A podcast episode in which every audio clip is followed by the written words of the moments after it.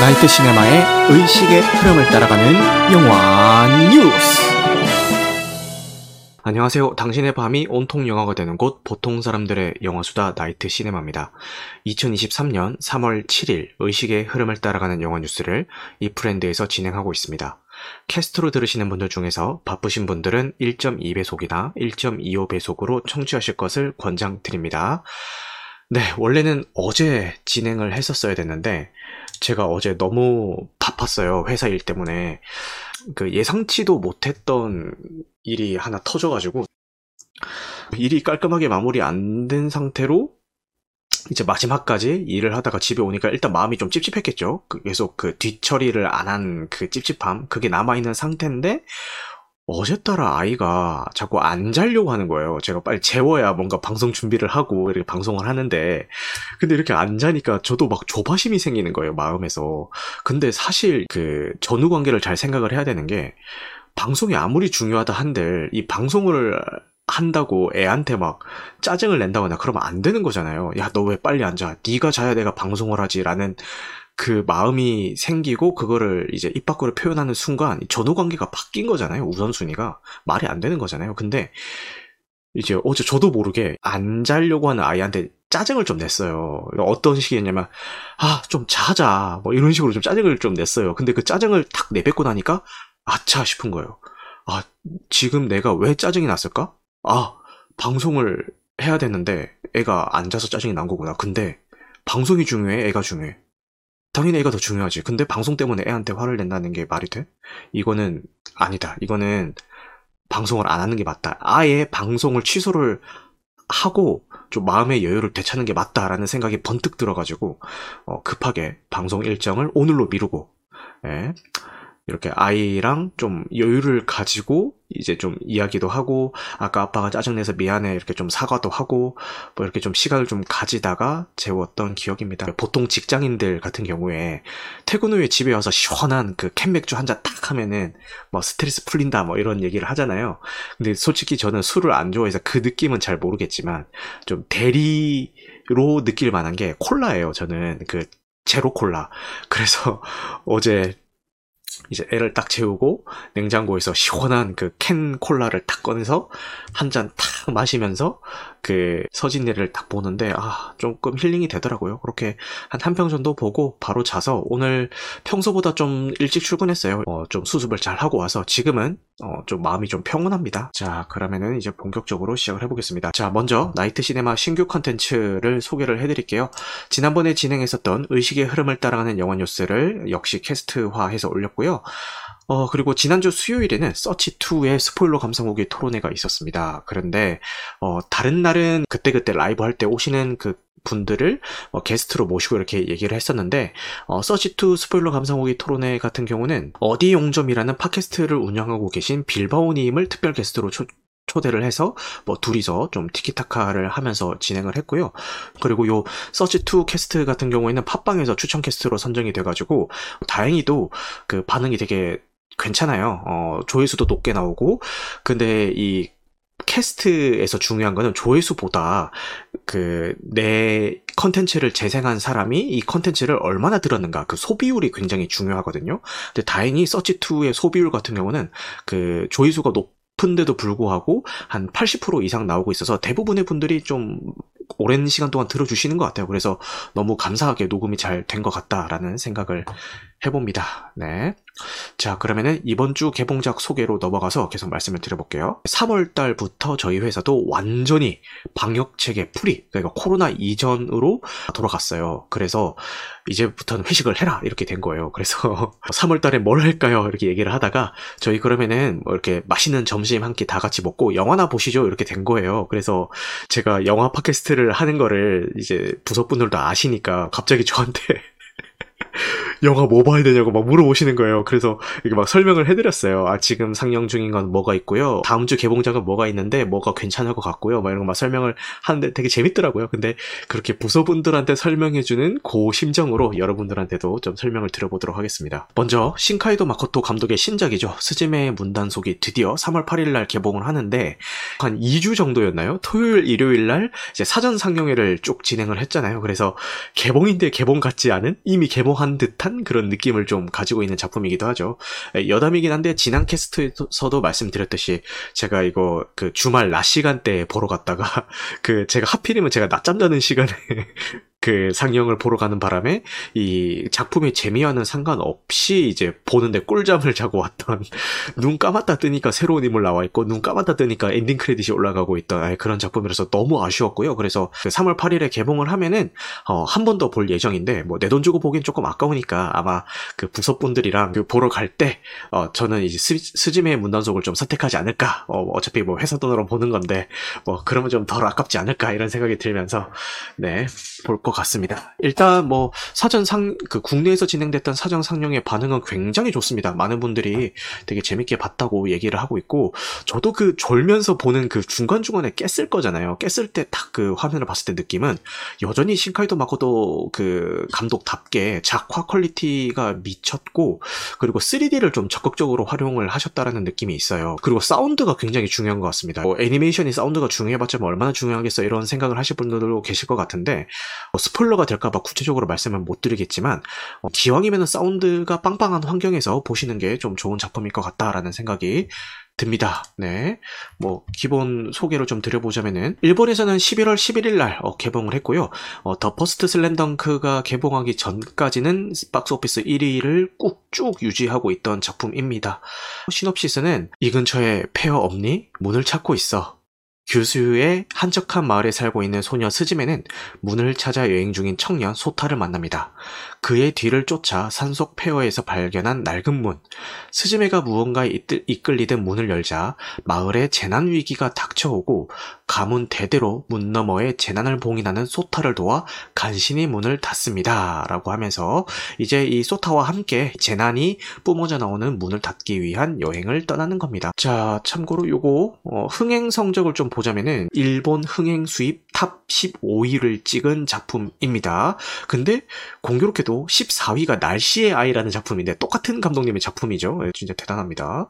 그리고 요거는 여담인데 저희 한국 에 개봉했던 극장판 일본 애니메이션 중에서 스즈메 문단 속의 감독님이 신카이 마코토 감독님의 작품인 너의 이름은 이 1위였는데 얼마 전에 그 더 퍼스트 슬램덩크가 그 기록을 깨고 지금 1위 자리를 탈환을 했습니다. 근데 이거 재밌어요. 이거 보러 가도 될까요? 뭐 이런 고민을 하시는 분들은 요 신카이도 마코토 감독님의 전작들을 내가 어떻게 봤지를 한번 생각을 해보시면 될 것 같아요. 어, 전작들을 재밌게 봤다면 이 작품 역시도 재밌게 보실 수가 있고요.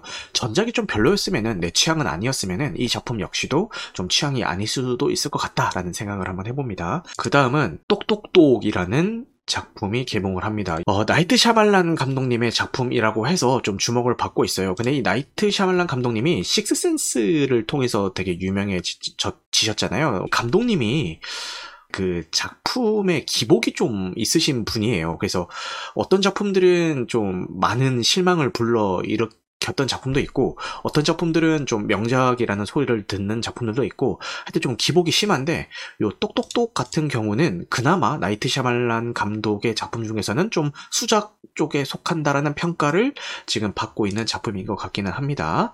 어, 해외에서는 이미 2월 달에 개봉을 했고요. 어, 재생 시간은 100분이라고 합니다. 하, 요즘 영화가 너무 길잖아요. 너무 긴데 이 100분이면 거의 뭐 1시간 30분, 40분 요 정도 되겠죠? 아, 너무 반갑습니다. 이 100분이라는 재생 시간 시간이 너무 반갑네요. 그렇습니다. 근데 이것도 제 내피셜이지만 해외에 선개봉했던 사례가 있는 작품은 어, 상영관 확보를 많이 못하고 있는 추세가 있기 때문에 이것도 좀 어, 상영관 확보를 많이 못하지 않을까라는 어, 내피셜 한번 돌려봅니다. 시놉시스를 읽어보자면 똑똑똑 휴가를 즐기는 가족에게 찾아온 선택의 그림자. 휴가를 떠난 한 가족은 별장에 무단 침입 한 낯선 방문자들과 대치하게 된다. 레너드와 낯선 방문자들은 세상의 종말을 막으러 왔다며 가족 중에 한 명을 희생시켜야만 인류의 멸망을 막을 수 있다는 잔혹한 선택을 하게 됩니다. 가족을 살리면 인류가 멸망하고 인류를 살리면 가족이 죽습니다. 라는 시놉시스를 가지고 있습니다. 이것도 뭔가 그냥 이 시놉시스만 딱 읽어봤을 때 이 감독님의 스타일을 좀 고려를 해봤을 때 그 오두막에 그 가족이 있고 그 가족을 찾아온 낯선 손님들이 이 모든 게 뭔가 그 메타포일 것 같은 그런 느낌이 좀 들지 않나요? 뭔가 알고 보니 뭐 다른 더 큰 다른 개념의 무언가였다던가 뭐, 뭐 이런 거였을, 이런 거라는 느낌이 좀 드는데 일단 뭐 뚜껑은 열어봐야 알겠죠. 네, 그런 작품이라고 하고요. 그 데이브 바티스타가 지금 레슬링 선수 출신의 배우인데 정말 뭐 각종 블록버스터를 종횡무진하면서 되게 좋은 모습들을 보여주고 계신 분이세요. 그래서 나이트 샤말란 감독님도 블레이드 러너 2049에서 요 데브 바티스타를 보고 이제 좀 연기에 반해서 이번 작품에 캐스팅을 했다고 하네요. 그래서 많은 분들이 데브 바티스타가 연기했던 캐릭터 중에서 이 똑똑똑에서 연기했던 캐릭터가 가장 좀 인상에 남았다라는 평들도 하고 있는 거 보니까 연기를 굉장히 잘 해주신 것 같고요. 그리고 그 많은 분들이 이 가디언즈 오브 갤럭시에서의 그런 약간 코믹한 푼수 이미지로 기억하실 것 같은데 그 블레이드 러너 2049 같은 걸 보면은 굉장히 진중하고 진지한 역할도 잘 하시는 분이시거든요. 그래서 어, 이번 작품에서는 어떤 모습을 보여주실지 좀 기대를 해보겠습니다. 그리고 저는 뭐 아마 그 극장에서 보기가 어렵다면은 어, OTT로라도 보게 될 작품이 아닐까 싶은 생각이 듭니다. 그 국내에서 상영관 확보를 많이 못하는 작품들이 있으면은 옛날에는 무리를 해서라도 봤어요. 아, 뭐좀 극단적으로는 연차를 써서라도 좀 그 서울에 막 상영하는 데를 찾아가서 이게 좀 보고 막 그랬었거든요. 근데 이제 너무 지쳤어. 나는 너무 지쳤어요. 땡벌땡벌 진짜 너무 지쳐가지고 이제는 아, 그냥 그 우리 동네에 뭐 상영을 안 한다거나 상영을 해도 낮 시간대에 직장인이라면은 도저히 볼 수 없는 그런 시간대에 뭐 한 번, 두 번 막 상영하고 만다. 그런 것들은 아, 이제는 좀 지쳐가지고 마음을 놔버리고 아유, 모르겠다. 그냥 OTT 공개될 때까지 기다리자. 이렇게 좀 그 편한 마음으로 기다리게 되는 것 같아요. 그래서 다음 소위 같은 경우도 굉장히 좋은 평가를 받고 있는 작품인데 아, 저희 동네에는 뭐 하루에 한두 번조차 상영을 안 해요. 안 해가지고 어, 좀 포기를 했습니다. 그냥 뭐, 어, OTT 언제 뜨나, 이렇게 좀 기다리고 있습니다. 네, 그래서 이 똑똑똑도 만약에 상영관 확보를 많이 못한다면은 굳이 무리해서까지는 볼 것 같진 않고 OTT를 좀 기다리게 되지 않을까라는 생각이 듭니다. 그 다음에 콜제인이라는 작품인데요. 뭐, 실존 인물을 어, 배경으로 하고 있는 작품이고요. 어, 12,000명의 여성을 구한 실화이다. 세상을 바꾼 위대한 공조라는 타이틀을 가지고 있습니다. 1968년 시카고 임신으로 목숨이 위험해진 조이는 긴급 임신 중절 수술 위원회에 참석을 하지만 남성으로만 구성된 그곳에서 임신 당사자인 조이의 의사는 무시가 된다. 결국 전원 반대라는 결과에 절망한 그녀는 임신으로 불안하다면 제인에게 전화하세요라는 벽보 광고에 작은 희망을 걸어본다. 된다라고 되어 있습니다.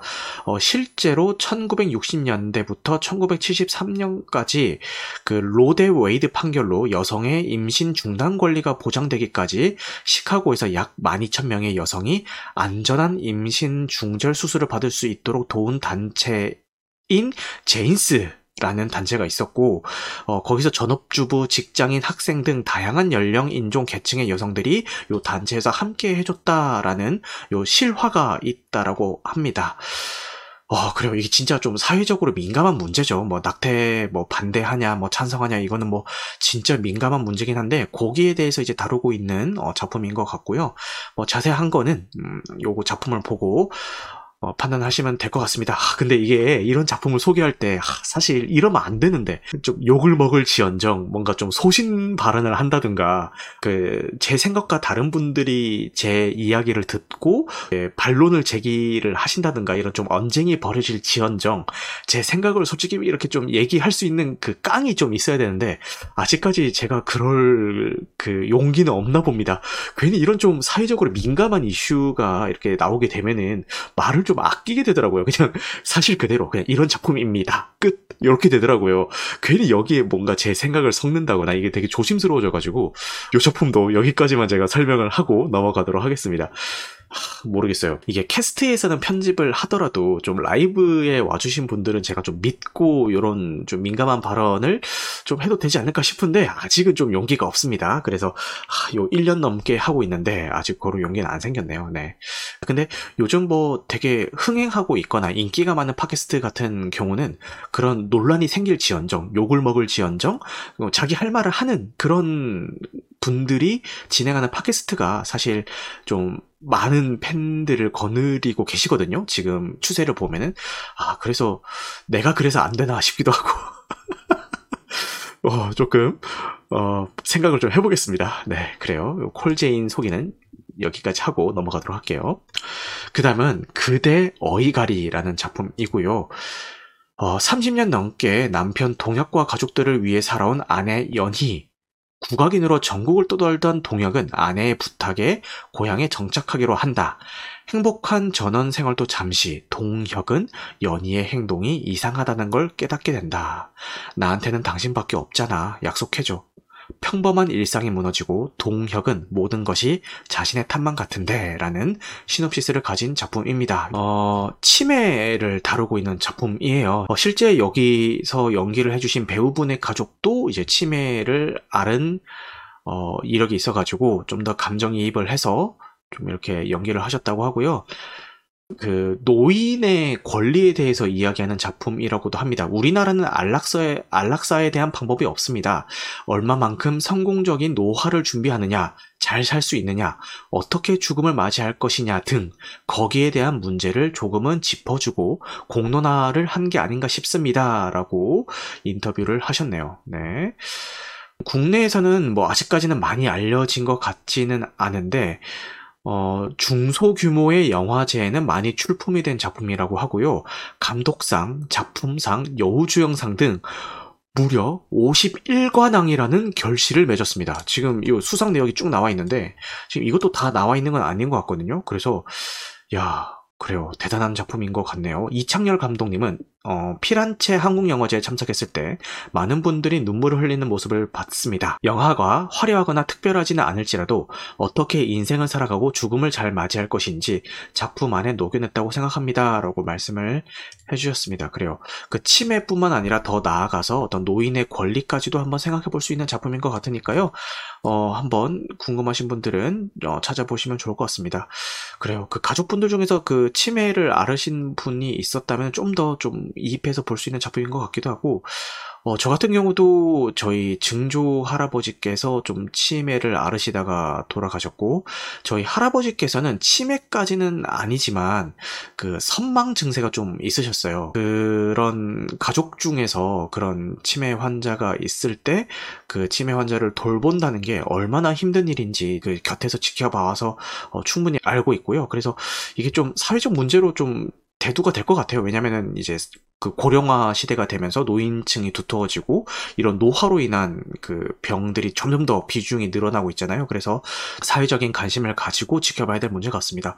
뭐 요양병원에 보내면 되지라고 생각하시는 분들도 계실 것 같은데 그 요양병원에 보낼 수 없는 여러 가지 사정들이 있을 수가 있어요.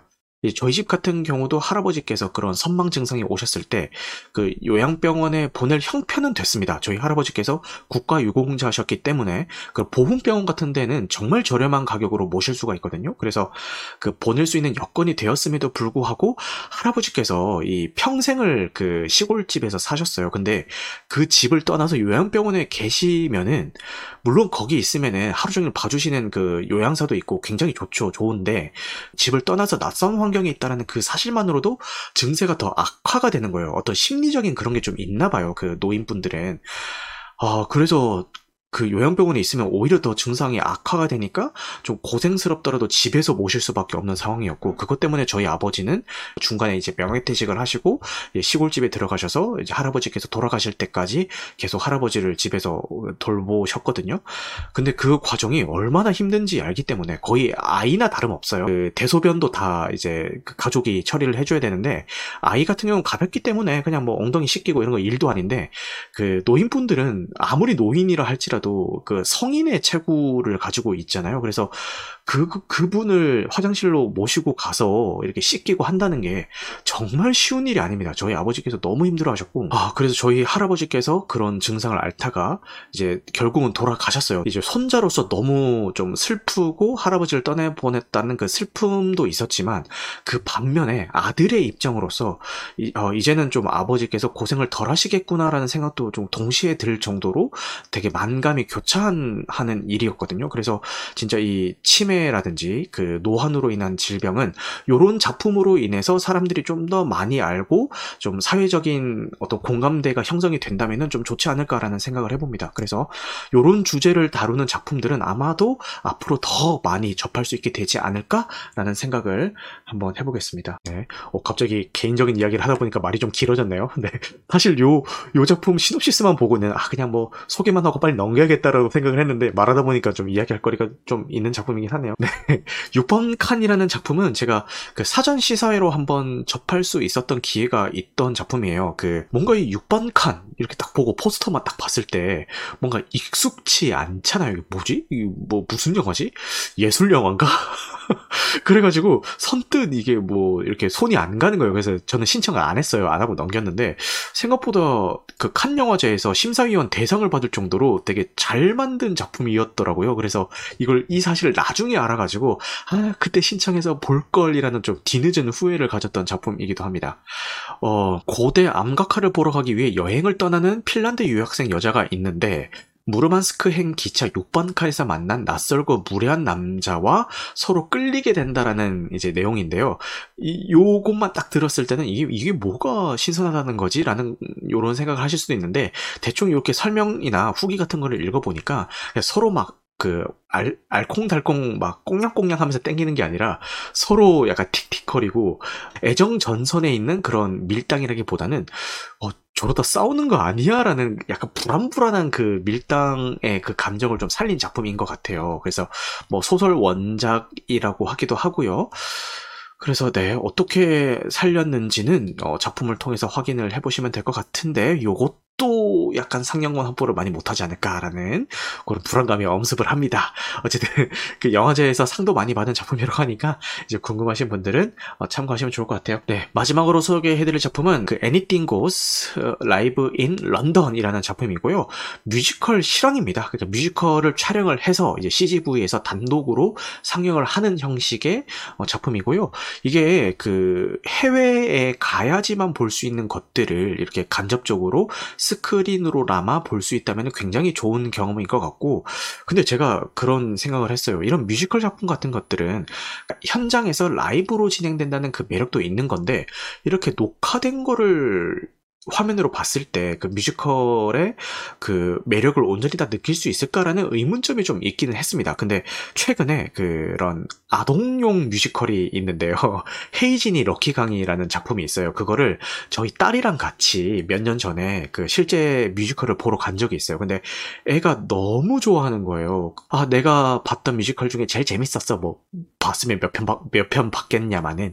너무 좋았어. 막 이렇게 너무 좋아해가지고, 그래? 그러면은 다음에 공연하면 또 보러 가자 이렇게 얘기를 했는데 그게 이제 매년 공연을 하는데 표값이 만만치가 않거든요. 아무리 아동용 그 뮤지컬이라 한들 표값이 만만치가 않아서 이제 말은 다음에 다시 보러 가자라고 했지만 이거를 선뜻 다음에 똑같은 걸 그 돈을 내고 다시 보여준다는 게 사, 솔직히 말하면 조금 그 부담이었어요. 근데 이거를 그 헤이진이 럭키강이라는 그 작품을 극장에서도 똑같이 이제 그 녹화본을 개봉을 한다는 거예요. 그래서 아이랑 같이 이제 대리 만족이라도 하라고 데리고 갔는데 아이가 너무 좋아하는 거예요. 그렇게 보는 것도. 왜냐면은 이제 뮤지컬로 볼 때는 멀리서 이렇게 그 무대 전체를 봤는데 이렇게 영화로 녹화된 거를 보면은 그 카메라 무빙이 들어가거든요. 인물들을 클로즈업도 했다가 뭐 이렇게 그 뒤로 쭉 빠져가지고 전체도 한번 훑었다가 이렇게 카메라 무빙이 들어가면서 녹화가 되니까 저희 아이가 오히려 더 좋아하는 거예요. 그렇게 보는 것도. 그래서 아, 뮤지컬을 녹화된 걸로 이렇게 보는 것도 나름의 이런 장점도 있고 매력도 있구나라는 거를 어, 그걸로 좀 느꼈던 게 있어서 요 Anything Goes 같은 경우도 어, 그런 매력을 좀 주지 않을까라는 생각이 듭니다. 아, 그래요. 요게 무려 89년이나 된 전통을 자랑하는 뮤지컬이라고 하고요. 어, 관심 있으신 분들은 한번 보시면 좋을 것 같습니다. 네, 그러면 이제 영화 뉴스 소개를 하고 오늘 이 시간 마무리 한번 해볼게요.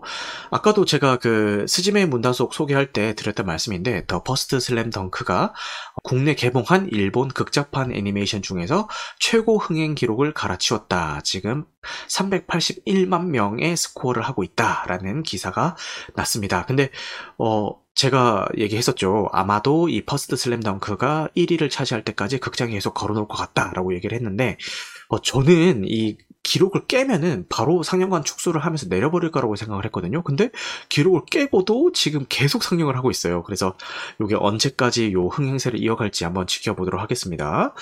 네, 그 다음에 만달로리안 시즌 3가 이제 그 로튼 토마토 리뷰가 나왔는데, 어, 호평입니다. 대체적 호평이고, 어, 디즈니 플러스에서 공개되고 있는 그 스타워즈 드라마 시리즈들이 그 평가가 좀 들쭉날쑥인데 이 만달로리안 시리즈만큼은 매 시즌마다 호평을 받고 있는 것 같고요. 저 역시도 이 만달로리안 시리즈를 통해서 스타워즈에 입문을 한 만큼 너무너무 재밌게 보고 있는 시리즈이기 때문에 이번 시즌 3 같은 경우도 어, 기대를 해보겠습니다. 어, 해외에서는 3월 1일에 이미 서비스를 시작을 했고 이제 국내 디즈니 플러스에는 3월 8일 날 공개가 된다고 합니다. 내일이죠? 어, 공개가 된다고 하니까 아, 너무 두근거립니다. 두근거려서 빨리 공개, 공개를 했으면 좋겠어요. 야 이번 주는 마달로리안 시리즌 3도 공개가 되고 더 글로리 시즌 2도 공개가 되고 야 진짜 볼 게 많네요. 그죠? 바쁘다 바빠 현대사회. 그래요. 그 만달로리안 아직 안 보신 분이 계시다면요. 그 스타워즈 아예 몰라도 그러니까 알고 보면은 더 재밌게 볼 수 있는 요소들이 있지만 저처럼 아예 모르고 그 감상을 하셔도 되게 재밌게 볼 수 있는 작품이니까 어, 참고 부탁드리겠습니다. 너무 기대가 됩니다. 그리고 영화 수상한 그녀 아시죠? 국내에서는 800만 관객을 동원을 했을 정도로 굉장히 흥행한 작품인데 요 수상한 그녀가 어, 드라마로 제작이 된다고 합니다. 근데 주인공은 우리 그 심은경 배우님이 하시는 게 아니라 요 정지소 배우님께서 이제 주인공을 해주신다고 하는데 어, 요 사람 어디서 봤지라고 하면은 더 글로리에서 문동원 아영 역할을 했었던 그 배우시고요. 그 기생충으로 되게 유명해지셨죠. 기생충에서 나오는 그 이성균 집 딸내미 아, 딸로 나와서 유명해졌고 근데 평소에 그냥 아 되게 오밀조밀하고 예쁘게 생겼다 얼굴 작고 눈 크게 눈 크다 요 정도로만 생각을 했는데 요 요 화면 있죠. 요짤 요짤 요거 보니까 그 장나라 배우 되게 닮지 않았어요? 나, 저만 느끼는 건가? 어, 요거 보니까, 어, 이거 완전 장나라 리즈 시절인데? 라는 생각이 들면서, 어, 되게 매력 있는 마스크의 소유자인 것 같습니다.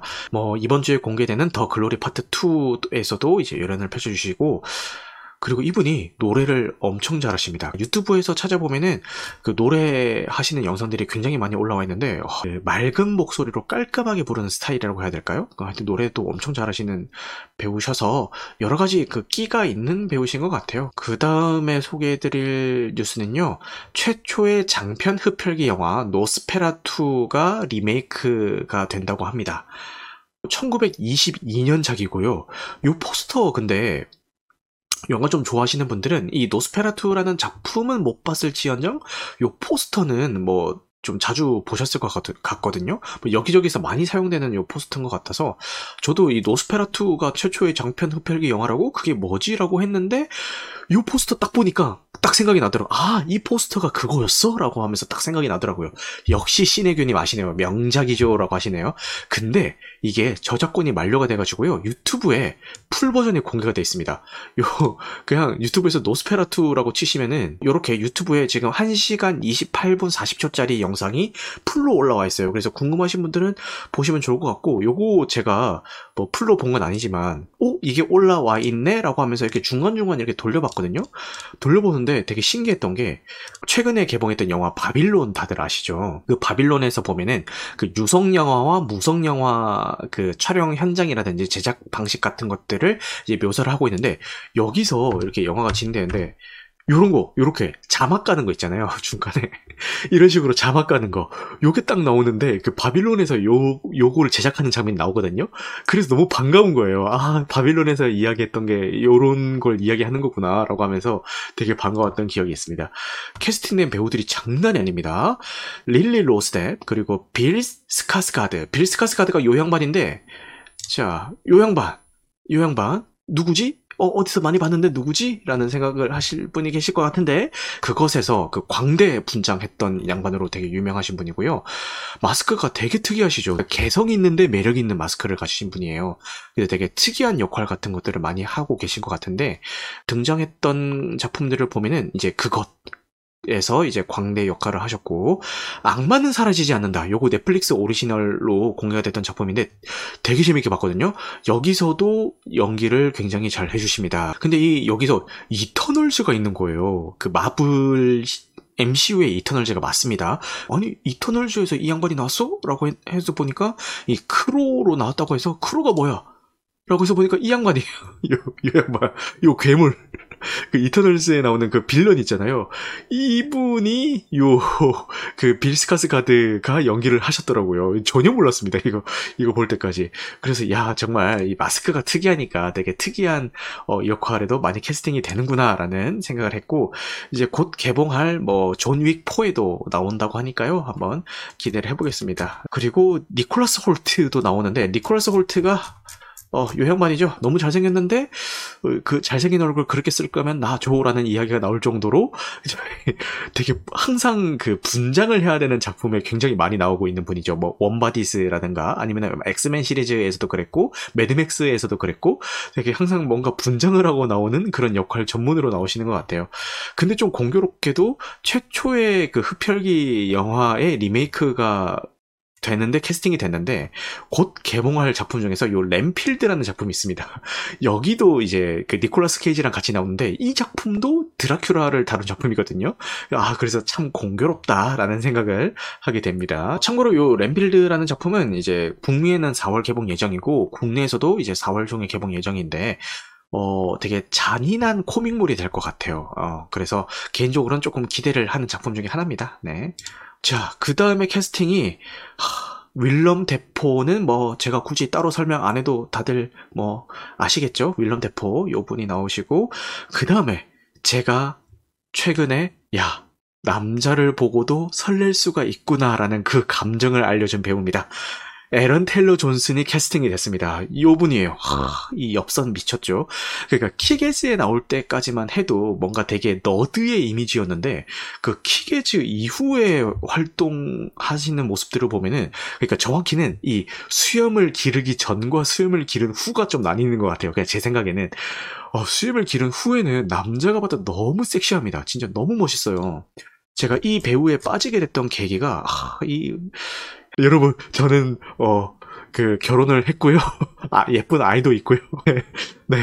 뭐, 그쪽 취향도 존중은 합니다만, 저는 아닙니다. 저는 아니지만, 그럼에도 불구하고, 야, 남, 남자를 보고도 이렇게 설렐 수가 있구나.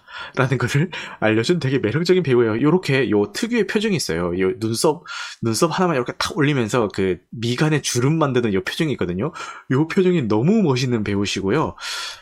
저희 MCU 시리즈에서 퀵실버로도 나왔, 나오셨죠. 이때는 사실 크게 뭐 매력이 있는지 몰랐는데 제가 어느 작품에서 빠졌냐 하면은 요 불릿 트레인이라는 작품에서 이 배우의 매력에 푹 빠져버렸습니다. 요 여기 나오죠. 여기 여기 여기 여기 나오는데 여기서 뭐 브래드 피트도 필요 없고 다 필요 없고 텐저린이라는 요 캐릭터에 제가 푹 빠져가지고 제가 한동안 카톡 푸사가 요 텐저린이었습니다. 어, 요 분이 또 스페라2에 캐스팅이 됐다고 하니까 더 기대가 되고 있습니다. 일단 캐스팅은 합격, 합격입니다. 내용은 19세기에 독일의 귀신 들린 여인과 그녀를 스토킹하는 고대 뱀파이어 사이의 집착에 관한 고딕 이야기라고 합니다. 한번 기대를 해볼게요. 네, 그 다음은 OTT 지각 변동이 일어나고 있다. 네, 요 기사 시점이 언제냐면은 23년 3월 3일인데, 요때 집계를 했을 때 기준으로는요, 그 국내 OTT 중에 1위는 넷플릭스입니다. 그 다음 2위가 티빙, 3위가 의외입니다. 저는 당연히 웨이브일 줄 알았거든요. 3위가 쿠팡 플레이입니다. 쿠팡 플레이가 웨이브를 따라잡았어요. 네, 그리고 쿠팡 플레이 다음이 웨이브, 그 다음이 디즈니 플러스, 그 다음이 왓챠. 이렇게 OTT 시장도 이제 경쟁이 치열해지면서 티빙 쿠팡 플레이 웨이브는 막 엎치락뒤치락 하면서 이렇게 경쟁을 하고 있는 것 같고, 아, 저는 참고로 지금 언급된 모든 OTT 서비스를 구독하고 있습니다. 넷플릭스, 티빙 쿠팡 플레이 웨이브, 디즈니 플러스, 왓챠 이렇게 모두 다 구독 중이고요. 매달 어, 열심히 구독비를 내고 있죠. 애플 TV는요? 아, 애플 TV는 요 순위 없네요. 네, 집계된 순위는 없습니다. 그 다음에 지옥2 캐스팅이 공개가 됐는데, 그 유아인 배우가 지금 마약 논란 때문에 하차를 했고, 거기에 김성철 배우가 이제 캐스팅이 됐습니다. 그 김성철 배우 개인적으로 되게 좋아하는 배우인데, 그 유아인의 대체로 들어온 게 이미지가 잘 맞을 것 같기는 합니다. 그 유아인이랑 김성철 배우가 어두운 연기를 하게 됐을 때 이미지가 좀 잘 맞는 것 같기도 하 거든요. 그래서 김성철 배우도 꽤 훌륭한 배우기 때문에 한번 기대를 해보도록 하겠습니다. 그 다음에 피터팬과 웬디의 예고편이 공개가 됐고요. 어, 되게 어두운 작품으로 만들어질 것 같다라는 이야기가 있습니다. 그리고 디즈니 플러스를 통해서 공개가 될 것 같습니다. 북미 기준으로 4월 28일에 공개 예정인데 국내에는 언제 공개가 될지 모르겠네요. 근데 요 웬디, 웬디 역할을 한 요 배우 뭔가 좀 익숙하지 않습니까? 어디서 봤지? 요, 요렇게, 요 사진을 보면은 뭐 누군가를 닮은 것 같다라는 생각이 들 텐데, 웬디 역을 맡은 에버 앤더슨이라는 배우는요, 네, 어머니가 무려 밀라 요보비치입니다. 밀라 요보비치 배우의 딸입니다. 딸이 웬디 역할에 캐스팅이 돼서 연기를 할 예정입니다. 그러니까 야매님이 와 닮았네. 듣고 보니까 닮았죠. 그죠? 듣고 보니까 아 맞네 닮았네 싶죠. 그죠? 유전자의 힘이 대단합니다. 근데 이, 요게 뭐 때문에 좀 논란이 됐냐면은 그 팅커벨 역할에 흑인 배우가 캐스팅이 됐어요. 요 야라 샤이디라는 배우신데 요 배우가 공개가 돼서 예고편에도 흑인 팅커벨이 나오거든요. 이번에 인어공주 캐스팅에 이제 흑인 배우가 캐스팅이 되면서 뭐 여러 가지 뭐 찬반 논란이 되게 막 심하잖아요. 근데 이 피터팬과 웬디에서도 뭐야 팅커벨 역할에 흑인 배우가 캐스팅이 되면서 이거 가지고도 지금 막 찬반 논란이 막 일면서 막 여러 가지 구설수에 막 오르내리고 있어요. 인어공주 논란 때도 말씀을 드렸지만 작품을 보고 나서 판단해도 늦지 않다. 그러니까 작품만 괜찮게 뽑혔다면은 뭐 캐스팅이 흑인이 되었다고 할지라도 뭐 괜찮을 것 같다. 라는 의견입니다. 근데 작품도 이상하게 만들어 놓고는 캐스팅마저도 이렇게 논란이 일게 했다? 이거는 용서 못할 것 같다. 그래서 어쨌든 이 캐스팅이 성공적이냐 아니냐는 작품을 보고 나서 판단하자라는 게 어, 예전에 밝혔었던 제 입장입니다. 저희가 그 어린 시절에 어떤 인어공주를 보고 인어공주에 대한 이미지가 이제 있었잖아요. 그 이미지를 깨트릴 만한 캐스팅이 됐기 때문에 이렇게 많은 반발이 있던 건데 근데 기존의 인어공주는 아예 모르는 인어공주라는 게 있었어? 뭐 그게 뭐야? 이런 걸 아예 모르는 완전 저 연령대의 아이들이 보기에는 그 우리가 어렸을 때 봤던 그 에이리얼에 대한 그 기준을 다시 이제 재정립할 수도 있거든요. 근데 여기에는 전제 조건이 붙습니다. 저희가 옛날에 그 에이리얼을 사랑 사랑할 수 있었, 있었던 이유는 작품이 괜찮아서였거든요. 그러니까 작품도 막 재미없고 엉망진창인데 우리가 그 에이리얼에 대한 추억과 그 좋은 이미지를 가질 수는 없었던 거잖아요. 어, 그렇기 때문에 이번 그 흑인 인어공주 캐스팅이 나중이라도 재평가를 받아서 좀 좋은 이야기가 들려오게 하려면은 그리고 인어공주 시리즈를 아예 모르는 그 새로 자라나는 그런 세대들에게 다시 새로운 인어공주에 대한 이미지를 만들어주기 위해서는 더더욱이 작품을 잘 만들어야 됩니다. 그래서 일단 저는 작품을 보고 판단을 하도록 하겠습니다. 네, 그 다음 뉴스는 샹치2에 출연 예정인 한국인 히어로라는 이제 게시글이 있는데, 요 분입니다. 구미호. 예, 이제 영어 이름은 화이트 폭스죠. 요 구미호가 샹치 2에 등장할 수도 있다라는 어, 그런 이야기고 왜냐면은 샹치 2는 Agent of Atlantis라는 팀을 기반으로 한 스토리가 될 건데 이 Agent of Atlantis라는 팀이 아시아 히어로 팀이다라고 되어 있고요. 그리고 아시아 히어로의 요 구미호죠. White Fox가 이제 들어가게 될 것 같다라는 이야기가 있습니다. 근데 이거는 뭐 루머니까요. 실제로 실제로 어떻게 시작이 될지는 한번 지켜보도록 하겠습니다. 자, 오늘 영화 소개가 조금 길어졌는데, 뭐, 어떻게 들으셨는지 모르겠네요. 그래도 늦게까지 어, 자리를 지켜주신 만큼 뭐라도 조금이라도 얻어가시는 시간이 되었으면 좋겠습니다. 네, 여러분들 늦은 시간까지 함께 해주셔서 감사하고요. 오늘 방송된 내용은 어, 녹화 편집 과정을 거쳐서 유튜브와 각종 팟캐스트에 업로드될 예정입니다. 네, 늦은 시간까지 함께 해주셔서 너무너무 감사하고요. 오늘 영화 같은 밤 되시길 바라겠습니다. 감사합니다, 여러분.